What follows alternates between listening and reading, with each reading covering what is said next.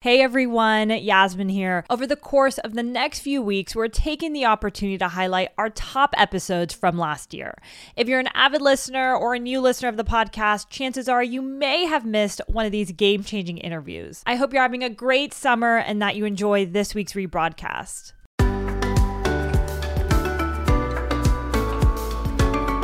Hey everyone, I'm Yasmin Nouri and you're listening to the Behind Her Empire podcast. I'm on a mission to showcase successful self-made women who share honest stories and lessons of what it really takes to create the life you want and build your own empire. If you've been listening to the show, you know, just like you, I've been on my own personal journey to build my empire. And for the last year and a half, I've worked diligently on starting a new business all around helping women tackle their period problems and hormonal imbalances using a natural whole foods approach.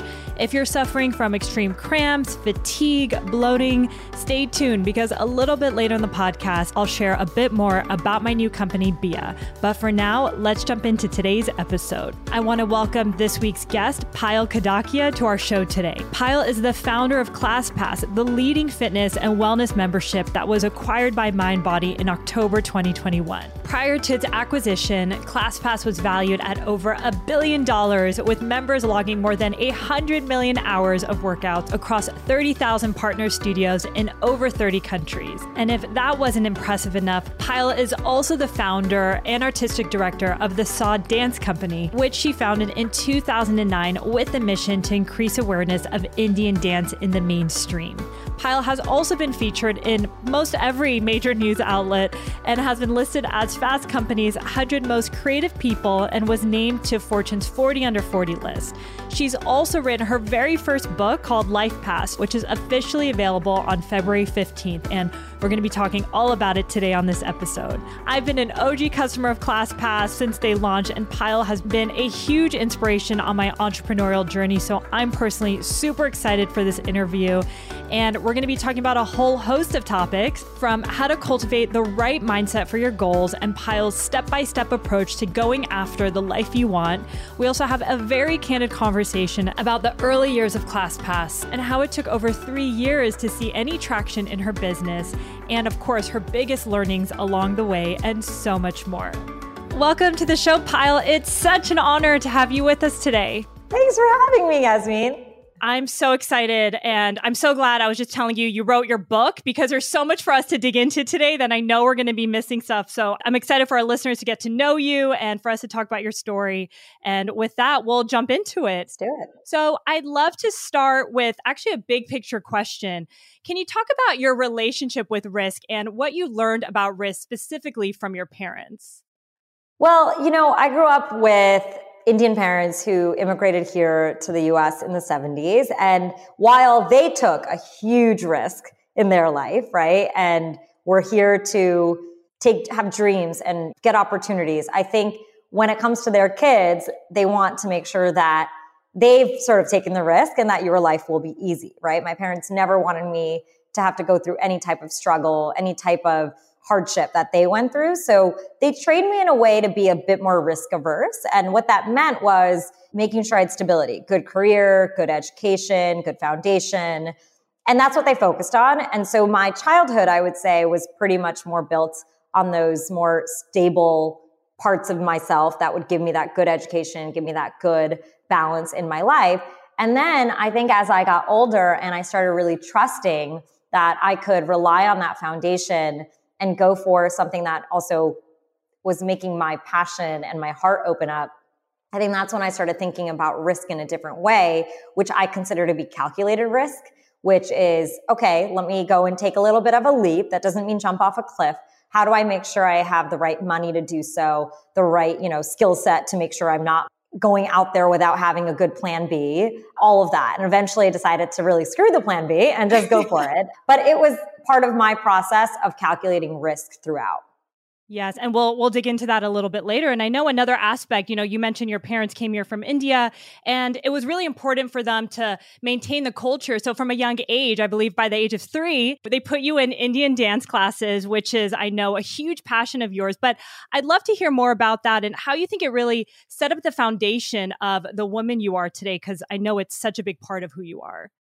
Yeah, you know, I think when I was younger, I was put into Indian dance as something my parents wanted me to do, as you mentioned, to stay connected to my culture. I think they didn't realize how much of it was going to affect me and how, in what capacity it was going to actually really change my life. And I think a few things happened. One was just being around other Indian girls, right? I think I grew up in a town, didn't have many Indian friends, was somebody who didn't look like everyone else around me. And while I struggled to fit in, I think I also found beauty in who I was through being around this other group of people who did look like me, and where all of us could be together on Saturday and Sunday mornings, learn this, you know, these communal sort of dances where we would really learn about the women we came from. And I think that was really transformative for me to learn about who I was. And on the flip side, and I kind of talk about this in the book too, yes, I was put into Indian dance classes, but I also was immersed in Bollywood or Hindi films at the time and got to see women like Sridevi and Madhuri Dixit dance. And I think seeing them light up the stage and be beautiful and have people sort of love them and want their energy, it made me also feel like an Indian woman. I had power and I had resilience to me, and this amazing sense of sharing something that of where I came from. Yeah. And you talk so much about your guru at the time, who I know you're still close with, Usha Auntie. I'd love for you to share more about her, because she played such a pivotal role in really your childhood and upbringing. Yeah. Well, you know, we have this thought of a guru, right, in Indian, which is really someone who bestows knowledge upon you, right? And that's really what it comes down to. And you respect them so much. And even though at the time I may have not appreciated all of it, she was teaching me a way of life, right? She was teaching me how to show up for life, right? It was be on time, have your hair done, make sure you know all the steps, perform your best. If you didn't, you would get the side eye. And of course, like, that's a little bit more of a intense practice session for any little girl to go through. I think it taught me a lot, because if I didn't know how to do a step, I didn't give up. I would sit there and work towards it and figure it out. And while she maybe was motivating me because I didn't want to get yelled at, it was still a way for me to learn for myself that I could accomplish something I put my mind to, right? Whether it was with my body or if it was mentally, you know? And I think those skills and those lessons we learn when we're younger are so important. And she, till this day, will push me. She's that person who, if I call her and say something, she'll always have like the right answer and almost like the thing I don't want to hear, to be like, like, okay, I'll give it even more work, or I'll put more energy into it, because she knows how to get the best out of me. And she knows if I'm not trying to take a shortcut, but if I'm not doing myself justice. And I think it's important for us to surround ourselves with coaches and leaders and people in our lives who will do that for us. Absolutely. And you mentioned how dancing and being part of your Indian community was so core to your upbringing. And something interesting about your parents that I've heard you talk about in another interview is, you know, they really took a risk and lived in another town where there wasn't a lot of Indian people, but they were there because of your education, which I think is very unique for them coming here. And you talk a lot about how your life is centered around the number 2. So I'd love for you to talk more about that and, you know, why it centers around 2. Yeah. And guess what? We're in the year 2022, which is incredible. Yeah, your birthday's coming up. I know. My birthday's coming up February 2nd, which is a big part of the number 2. And my book is launching in February of 2022. So I guess it all works out. But I think, you know, growing up, I always just had this affinity to the number 2. I think we all kind of pick lucky numbers. It was sort of my tech name, like Pyle 222 was my AOL screen name. And then, you know, I lived with duality my whole life, whether it was Indian American, business creative. I think there was more than that, you know, that I always faced. And I think the crux of it was really, obviously my birthday is February 2nd. I met my husband on my birthday, which was February 2nd. I didn't know that. Yeah. And then I'll give you another one. When I finally found out I was pregnant, I asked the doctor what the due date was, and it was February 2nd, even though he ended up being born 3 days ahead of it. But yes, what are the chances of that? I mean, It would have been crazy if he was born on my birthday. But it's just one of those things where I feel like the number 2 has just always really been prevalent in my life. Whether it is written in something or not, I go with it. I love that. And just going back to your childhood a little bit, you actually didn't know you were living this dual life. And I know that's a through line and a theme that we'll talk about throughout your entire career. But looking at your childhood, I know there was a formative experience. I believe it was on a talent show in 3rd or 4th grade. I'd love for you to talk about that, because I think there's so many people who might be listening who can resonate with a similar story. Yeah, so I decided to sign up for my talent show in third grade, and I decided to do an Indian folk dance because that was my talent, right? Like I was very good at it in obviously the world I was in and in my community. And I went on stage and little by little people started sort of booing me because yes, it was a cultural experience that I think the world wasn't ready for at the time. And obviously the kids in my school were not ready for. And I remember feeling really embarrassed. And I think that's what started this whole part of hiding who I was a bit to feel accepted. And, you know, I became a cheerleader. I learned how to sort of fit in and live the life I was supposed to. Did it feel right? No, you know, but I think that's how I dealt with it to keep myself feeling normal when I was younger. And I learned that that was not the key in doing it. And it took me, I would say, to get to college, to sort of embrace my Indian side, embrace my passion for dance.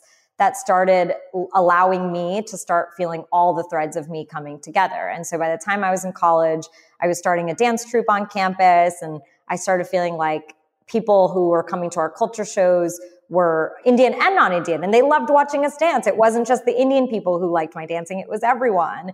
And I realized that dance for me actually became a way to share a message and a story about where I had come from. And that's really, I think, when it started changing for me from being this place that I was scarred from and a place of, wow, I don't belong, to a place of sharing more and teaching people really about the woman I was and where I had come from.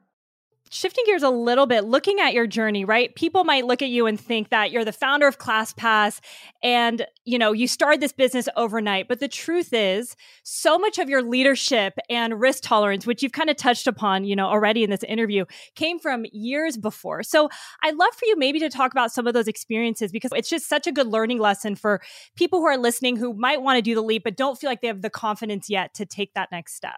ClassPass, you know, in a way started by me putting on a 100-person dance show. And I know that feels small, but it was a big thing for me back then, right? I had just graduated from college. I was in the middle of New York City. It was 3 years out. I had started a dance company, you know, in the real world, not in the college capacity, which is also still shielded.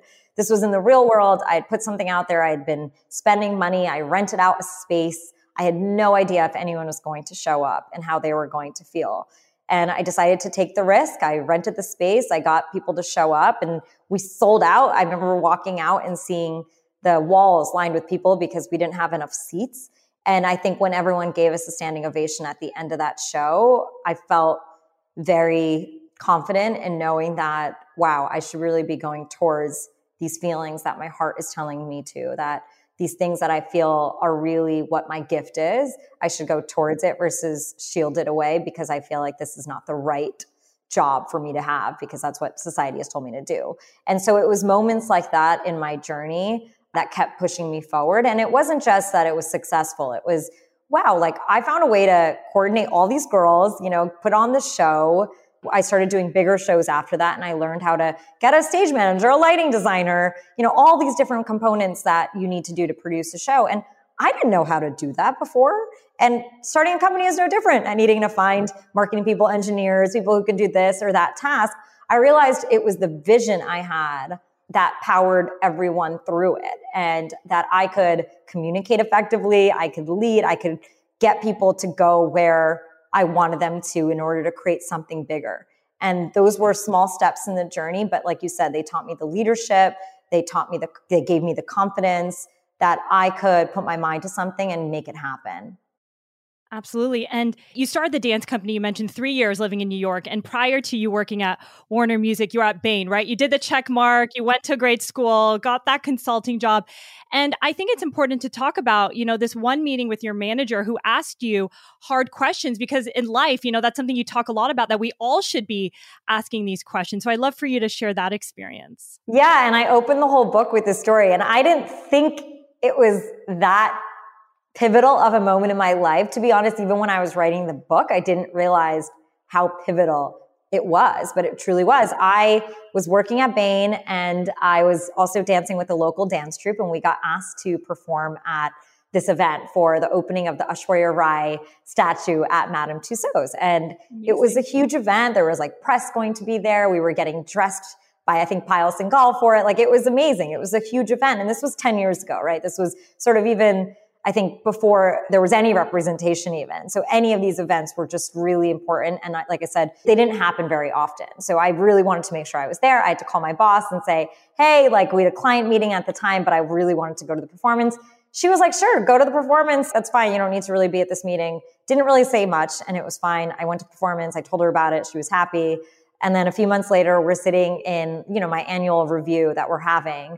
And she sort of brings up this thing where she was like, I don't know if this is the right job for you and this is what you want to be doing.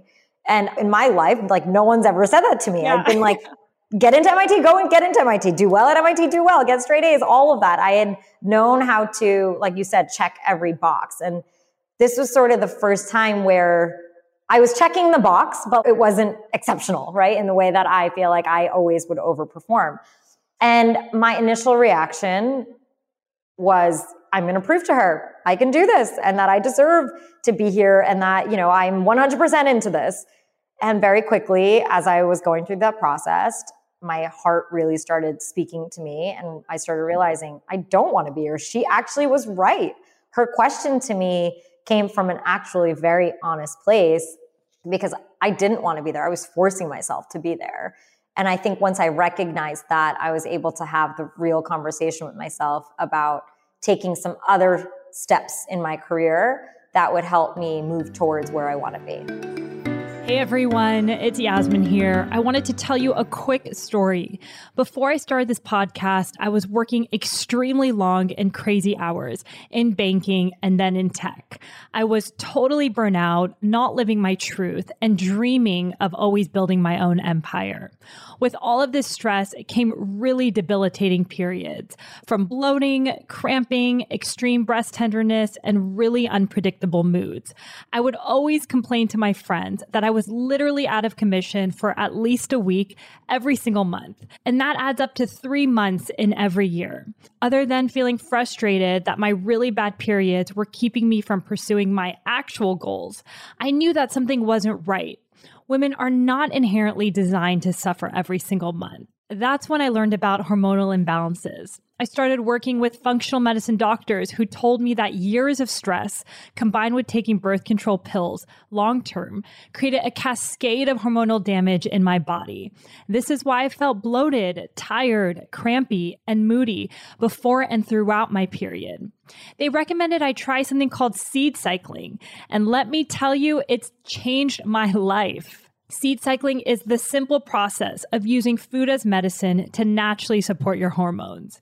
It uses 4 different types of seeds, yes, actual seeds, throughout your menstrual cycle to support the balance of hormones like progesterone and estrogen and give your body critical nutrients it needs to achieve your best health.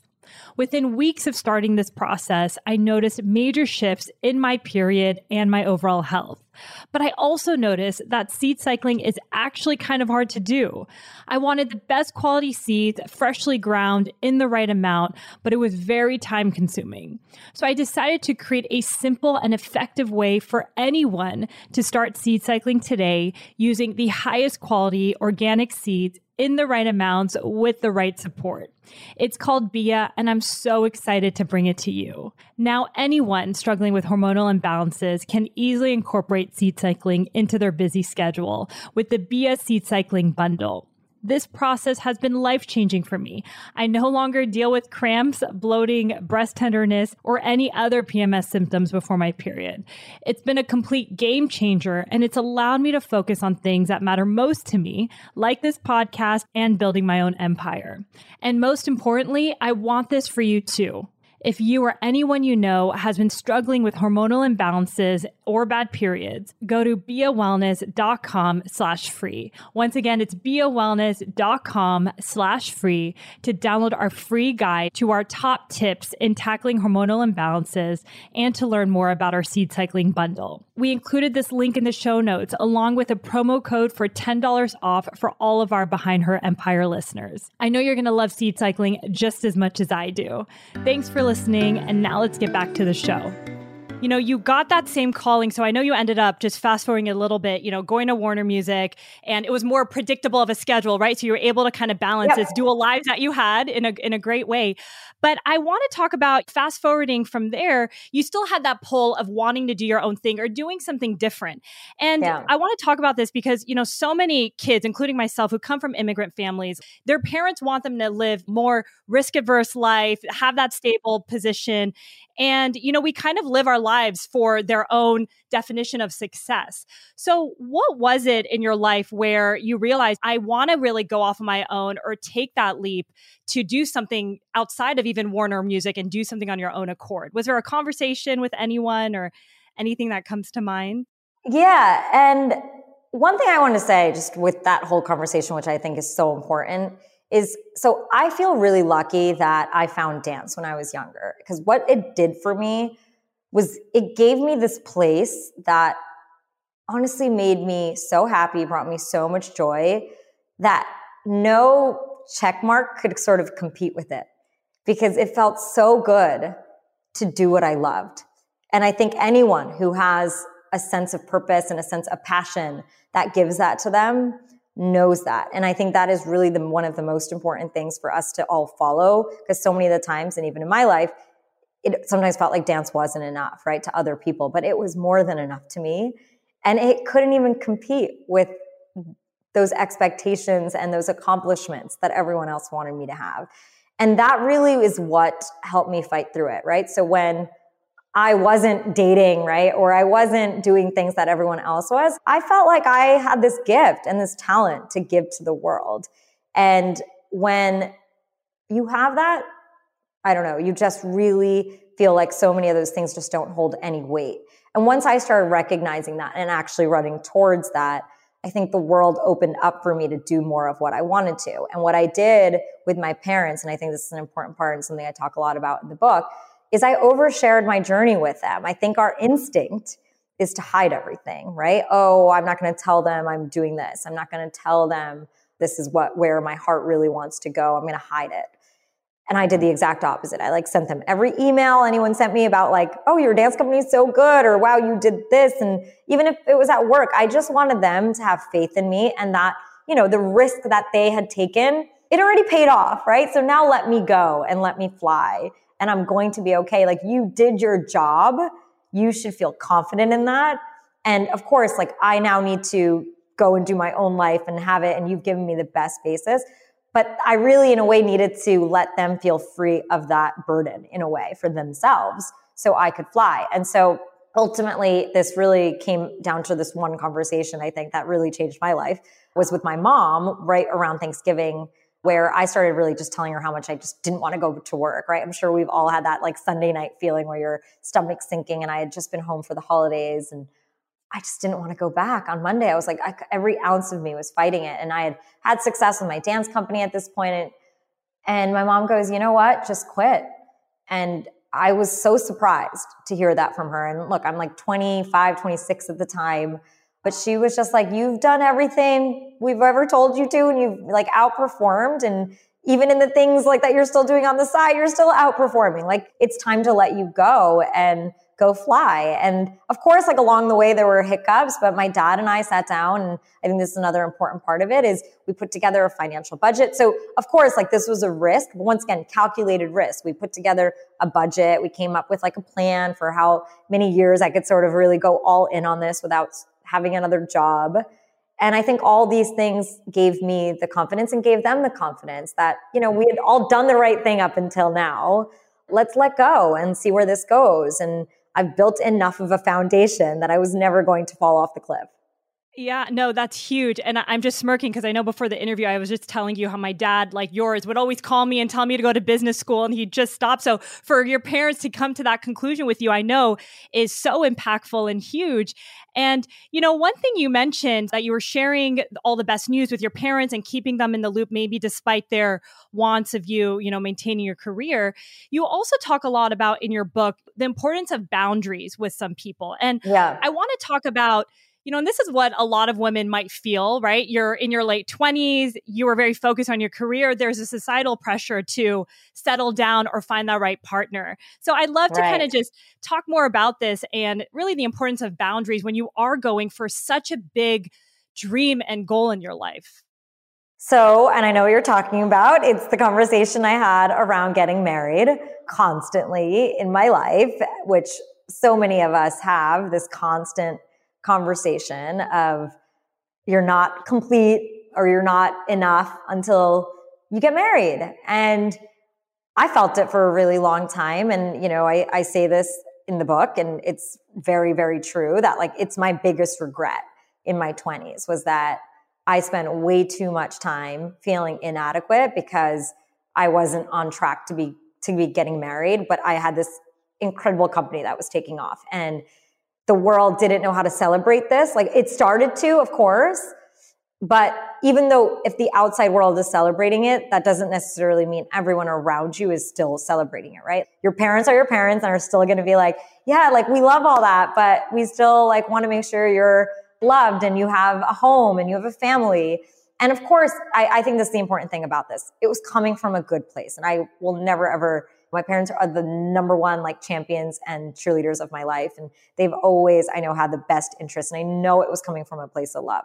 But at that time in my life, I needed to have some space from it because I was going in and my team was growing every single day. And every single time I started the conversation with, oh, like, are you dating? And the marriage conversation, it just made me sad and it would spiral me into this terrible place in my mind of feeling lonely and feeling like I was inadequate and I wasn't doing the right thing.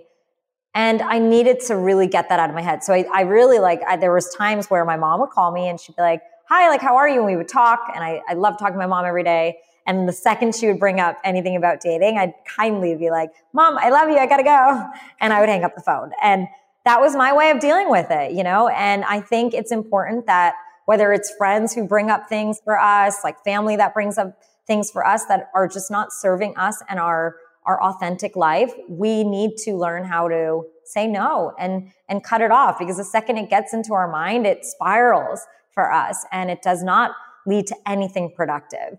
And we shouldn't feel guilty about it. We shouldn't feel bad about it. We should just be able to go towards what we really want to and be able to block those noises out. And how important is setting those boundaries? Like you said, it could be friends, people around you when you're building a company. Like how much of a success of a company boils down to your mindset? 100%. You know, I mean, obviously execution is very important, but my mindset, and you know, that's really what the first 4 chapters of this whole entire book that I wrote are really about, is these different constraints that are in our minds, whether it's feeling different, expectations, fear of failure. Mindset is so important. And if it's cluttered, your decision-making is going to be cluttered. And so it's so important to have that clear vision, not be distracted, because you can then really focus on solving a problem. And let me tell you something, entrepreneurship is hard. Yeah. You know, there is no blueprint. Every decision you make leads to another 50 decisions you need to make. And you need to be very clear and fast in doing that. It's the only way you keep moving forward. So you really can't have your brain cluttered with too many other things. Absolutely. And I love your book because, I mean, a key theme through all these interviews that I've done with women like yourselves is mindset is so important and keeping your energy in the right place. Because like you said, you have to show up for a team, deal with so many fires in a given day and just, you know, make all these decisions, and you need the brain power to do that. Question I have for you, you are now in a place, you know, you mentor different founders, you advise different companies. And I know you started ClassPass dealing with your own personal problem of wanting to find a class based on your busy schedule at the time. What advice do you have for founders who might want to start their company but don't really have an idea? Do you think it's always a good place to start with a problem that you're solving? Yeah, I mean, look, when I went out to build ClassPass, entrepreneurship was not the hot job by any means, you know? And I think now that it feels obviously easier, there's so many tools in place. Actually, it's almost even more important to have a unique perspective and to be able to add something that is different to the landscape, because so many people are out there. And I think that true unique part of it is going to come from something you deeply want to solve in the world, right? And that makes you equipped as a founder, right? We talk about product market fit a lot in entrepreneurship, but there's also something called founder market fit, which is this the problem you should be tackling, right? And I look at my life and I don't know any other person who probably would have the right background to have built ClassPass than me because of the different parts of me. And I actually bring that up because I didn't always appreciate those sides, right? I would hide a few of them. And now looking back, I know that all those things made me the right person to solve that problem. And I think that's what people should be thinking about is like, what unique skills do you have combined with things that you're passionate about that are going to position you to really go after something and solve it? Because it's not just about putting the tech and the marketing and all that together. It's about really using some creativity on it that's going to help something really connect and start moving in a way that the world hasn't solved before. And you talk so much about the importance of always staying clear on your why and your mission because products can change. I know with ClassPass, right? It was like 3 years in the making. And just going back to those early days of ClassPass, I know at some point you lost $500K, but you really look at that time in your life and you advise people to not get caught up in the false signals of success. Yes. Like I want to underscore this because I think it's so important. So I'd love to just hear your journey, what you were going through in that time period.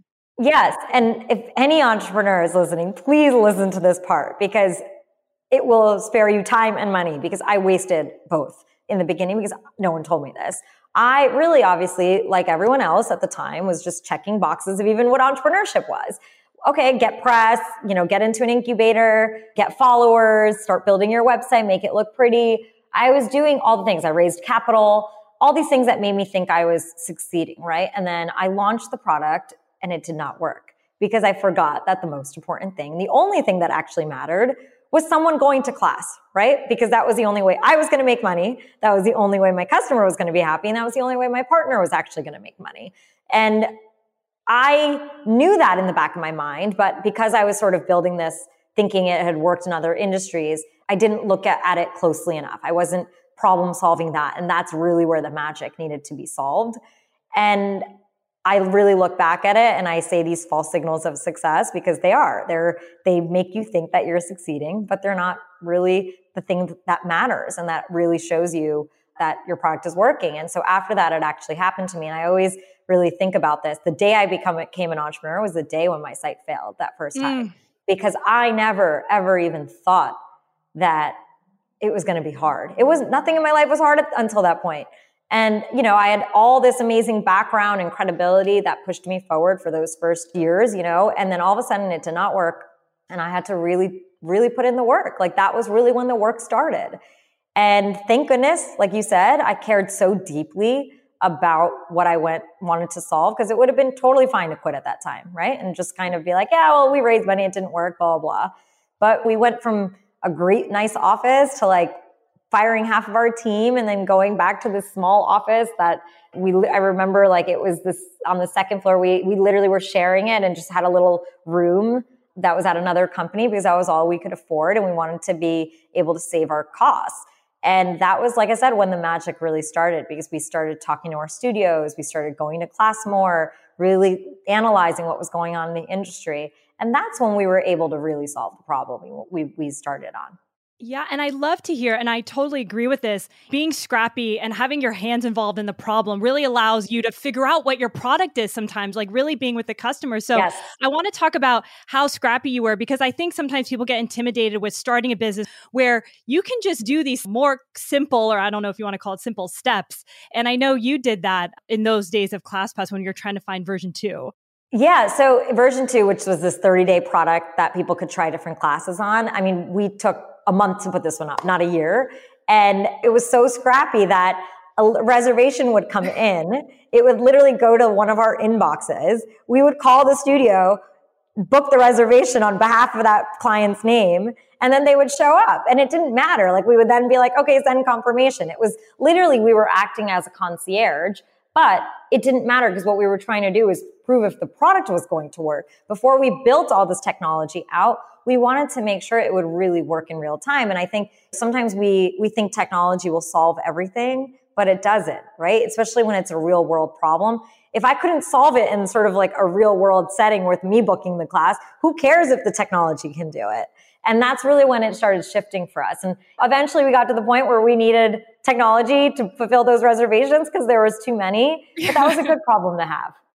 You've talked about, in that first version of ClassPass that didn't end up working, You're very tied to everything being perfect, right? The website looking beautiful. And I think a lot of us, or a lot of people, struggle with perfectionism to the point where sometimes it doesn't even allow them to start that business or to really start their life. So how did you kind of get over that perfectionism? And what advice do you have for anyone that's going through that today? Yeah, I think this is a really good question. I actually think, like I said, this was the moment when I stopped thinking about it being perfect and started thinking about just making a difference in one person's life, not 500, not even 1,000. And if I couldn't get one person to go to class, I was never going to get to the other numbers, right?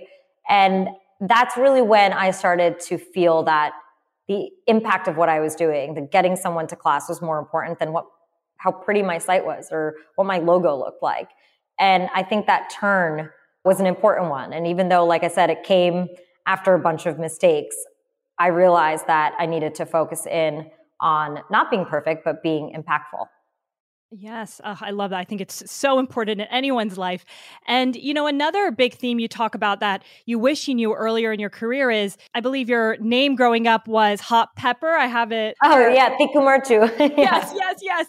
And you had a lot of emotions, but, you know, so many of us, including myself, were taught that emotions in business don't work. Nice. And like, I love you as an example because it's completely wrong. So I'd love for you just to kind of talk about your progression using emotions when it comes to business and still building a sustainable company.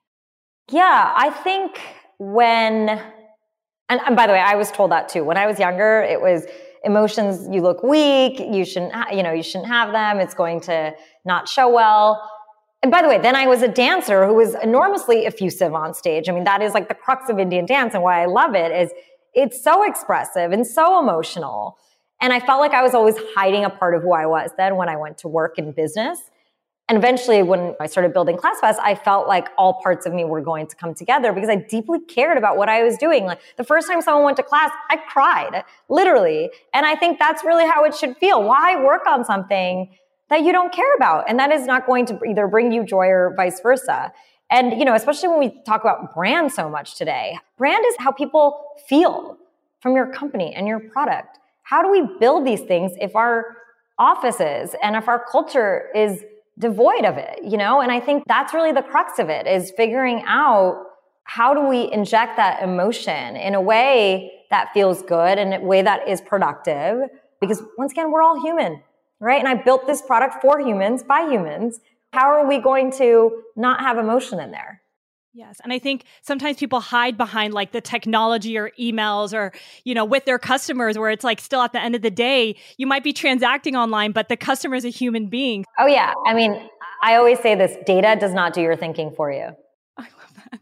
It would be so much easier if it did, right? But it doesn't work like that. Yeah. ClassPass did not come out of crunching numbers. Yeah. It came out of talking to people and hearing people. And actually, one of my favorite stories to tell is people always think ClassPass was succeeding when I had like thousands of customers, because that's when you assume like something is successful. I needed 150 customers to know it succeeded. And that's it. And it was the emails I got. I probably got maybe like 5 to 10, but it was the emails and what those people said that made me realize I had built this magical product. And it obviously was like flying off the shelves after that. But I just remember reading those emails like in month 2 or 3 of the subscription, of people saying, this product changed my life. And I can't believe I've never loved working out so much, when I was like, oh my God, we built a new behavior in the world. And this is really what we were trying to uncover the entire time. That's when I had really felt very proud of what we had done. Yes. Oh, that's huge. And similar in my business, those first 100 customers, I remember saving all those emails, because when the going gets tight, like, did you ever do that, or any hacks to kind of remember the why? Oh, yeah. My favorite was that every single time someone used to buy ClassPass, I would get a Stripe notification on my phone, because we would track every single transaction, right? And so anytime someone signed up, and I always remember the day I had to turn that off. Oh my God, I can't even imagine that. Yes. Yeah, there came a point where I'm like, okay, I need to turn this off. Like it was too many. And I actually remember feeling sad a little that day, because I remember like what it took, right, to get like 1 or 100. Yeah, but those are great problems. I very, very clearly remember those days. I love that. Yeah, good problem to have, but definitely I could see that being sad. One thing you've mentioned throughout the entire interview, it's so important to care about what you're building or just what you're involved in. And you've talked about this in another interview where you said, when you care so much, there's something about the universe that just supports you. Mm. So I love this because it might sound woo-woo to some people, but I wholeheartedly believe in this. So I'd love to just kind of hear your experience around that. Right. So of course, like it can sound a little bit out there, but I do believe that when I was on the journey to solve this problem, even before that, even when I needed to figure out what career choices to make in my life, I really truly felt the more I was doing things like dancing and that were more in line with my spirit and soul, the universe was opening up doors for me. Even like the day I quit, doors opened.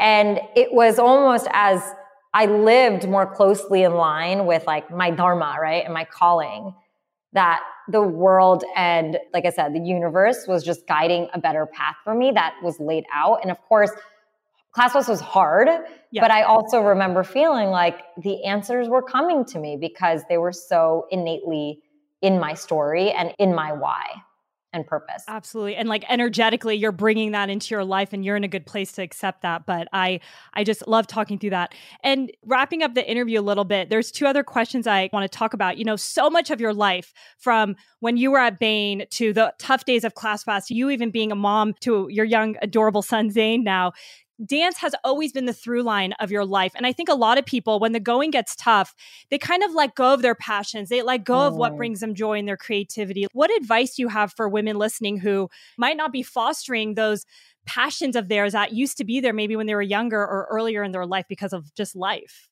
I mean, that's the crux of why I started ClassPass. I just felt that we shouldn't ever give up on these things. And people call them hobbies or whatever they might be, but they feed our soul. It's not about our age at all. And we're never too old to play. And we have to constantly remember that and keep playing, keep learning, keep growing at every part in our life. And I think dance for me always provides a place for me to go, feel like I can learn more, get better, also feel a sense of self and center. And I think we never should lose those things in our life and we should fight for them. And actually, the last part of my whole book is actually this goal setting method that I do that helps me prioritize my personal life, my professional life, my family life. You know, everyone always asks me, how do you juggle like being ambitious and having a kid? But I'm like, I've been juggling my passion with work forever, you know, and it's very similar. It's fighting for how I want to live my life and sort of creating a road plan that is my timeline and no one else's. And I've been doing that since I was really young. And it's really a muscle to me now. And I really wanted to give other people a chance to live like that too, because that is really the key to my, not just my success, but my happiness. Mm. And that's so, so key. And I think that just lights you up in all different areas of your life when you have that one passion that you still have in your life. And one last question I'd love to get your thoughts on, and I'm sure you get this a lot. I don't love the definition of balance, right? But I'm just curious in terms of, you know, your life right now with ClassPass. You guys raised your biggest round before COVID hit. Obviously, I know your son at the time was very, very young. And I'm just curious, you know, how are you managing this new life as a new mom and also keeping your passions, writing your book and staying involved with everything you want to be involved in? I live my life, like I said, based on my priorities, and the Life Pass method that I do, it's quarterly. So it changes because I agree. You can't pick every area to focus on. I mean, right now I'm going, you know, I have a book coming out and I am like close to 100% focused on that. It was my son's birthday this last weekend. So what I'm just very clear on like what I want to accomplish and how I want to do it, because I like to do everything I do really well. And it's not about being perfect. It's about me feeling like I was able to put enough thought into it, not just kind of check it off. I'm just one of those people. If I'm going to throw a birthday party for him, I want it to be thoughtfully done. If I'm going to get a gift for someone, I want it to be thoughtfully done, right? If I'm going to launch a book, I want it to do it in a creative way, not just the way everyone's going to expect me to do it. And I think that's really where the art of it is. And that's why you can't have too much on your plate. And so it changes for me based on what is most important to me at the time and what my priorities are. And I let my priorities guide my time. I don't let my time guide me. That's so key. And like you said, it ebbs and flows. And I don't have kids, but I get this question a lot from our audience. But there's a lot of women that deal with mom guilt, right? If maybe this phase in their life, they're prioritizing something in business or something outside of their kid. Have you ever dealt with that, or any tactical tips to kind of get through that? Yeah, absolutely. One thing I'll say about guilt in general, to me, my philosophy on guilt is when you love what you do and have so much great stuff to say yes to, you just don't have time for the no's, and the no's just fall off, right? Because it just doesn't fit in. There's just no place for it on the calendar, right? And I think that's like obviously easier for professional and personal things and things like obligations. With mom guilt, I think it's hard. You know, I think what I have learned to do is just be very, very focused on the time I do have with my son and feeling very present, like not being on my phone during those times and really cultivating the relationship I want with him and vice versa when I can and when I'm there, and being able to just give him the best support and care I can if I'm not there. And that's really being the best mom too. Having him have good caretakers, whatever time I'm not there, is a part of being a good mother. And I think that's really what I've learned is I'm doing the best job I can. There are times where, of course, I like just miss him and I'm like, oh my God, I just like want to be with him. I know that I also love what I do and I'm going to always be ambitious. Yeah. And you don't need to pick one or the other. It's like they're both your loves, your child, your mission, and you manage them both. So I just love you kind of talking through that. And one last question I'd love to end with is, we've talked about throughout this entire interview, the power of dual identity, how it can sometimes come with challenges and suffering and feeling like you don't really fit in. Looking back at your life now and where you are today, how have you seen your dual identity only benefit you even outside of ClassPass? I mean, I am so proud to be a unique human being. I feel like everything in my life was given to me in a way, or not given to me, or just it made it actually easier in a way because of the different strands of who I am, you know? And I think that is because I embraced it, right? And didn't run away from it. I think it becomes harder when we want to doubt those things and let other people doubt them. But I show up saying, these things make me great. And that's what makes me honestly exceptional in walking into a room or being able to make a decision. I just have that confidence in who I am. Yes, I didn't always have that, you know, and I think it takes time. But I think when you're in the right environments, I talk a lot about this in the book, is be careful, right? It's the people you're around, the environments you're in are going to affect how much of you show. Like I think about being at my job in corporate America. Was I like this at all? No way. Like those people there are probably, I remember when ClassPass started succeeding, were probably like, that girl did this? What? Because I was a total different human being in the office because I was in the wrong environment where I didn't feel confident. I think we have to all recognize that is sometimes we're just not in the right place. And we need to rethink that to really make ourselves shine, because in a total different environment, I've completely was able to thrive. Mm-hmm. And now I know what environments I need to be in to thrive. And I am very, very careful and thoughtful about how I plan my teams and plan the projects I do and vice versa, because I know myself.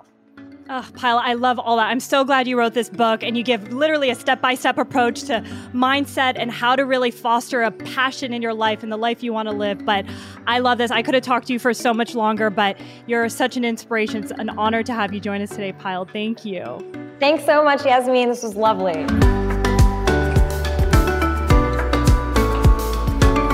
Thank you so much for listening to this episode of Behind Her Empire. If you enjoyed this conversation, it would mean the world to me if you would consider leaving a review or even sharing this episode with someone who might be inspired to create their own empire. To stay updated on new episodes or join our private community, visit behindherempire.com to sign up. We send inspiring and short emails every week to your inbox. I'll see you next week. And until then, remember, you're always in charge of your own destiny, and it's never too late to start your own empire.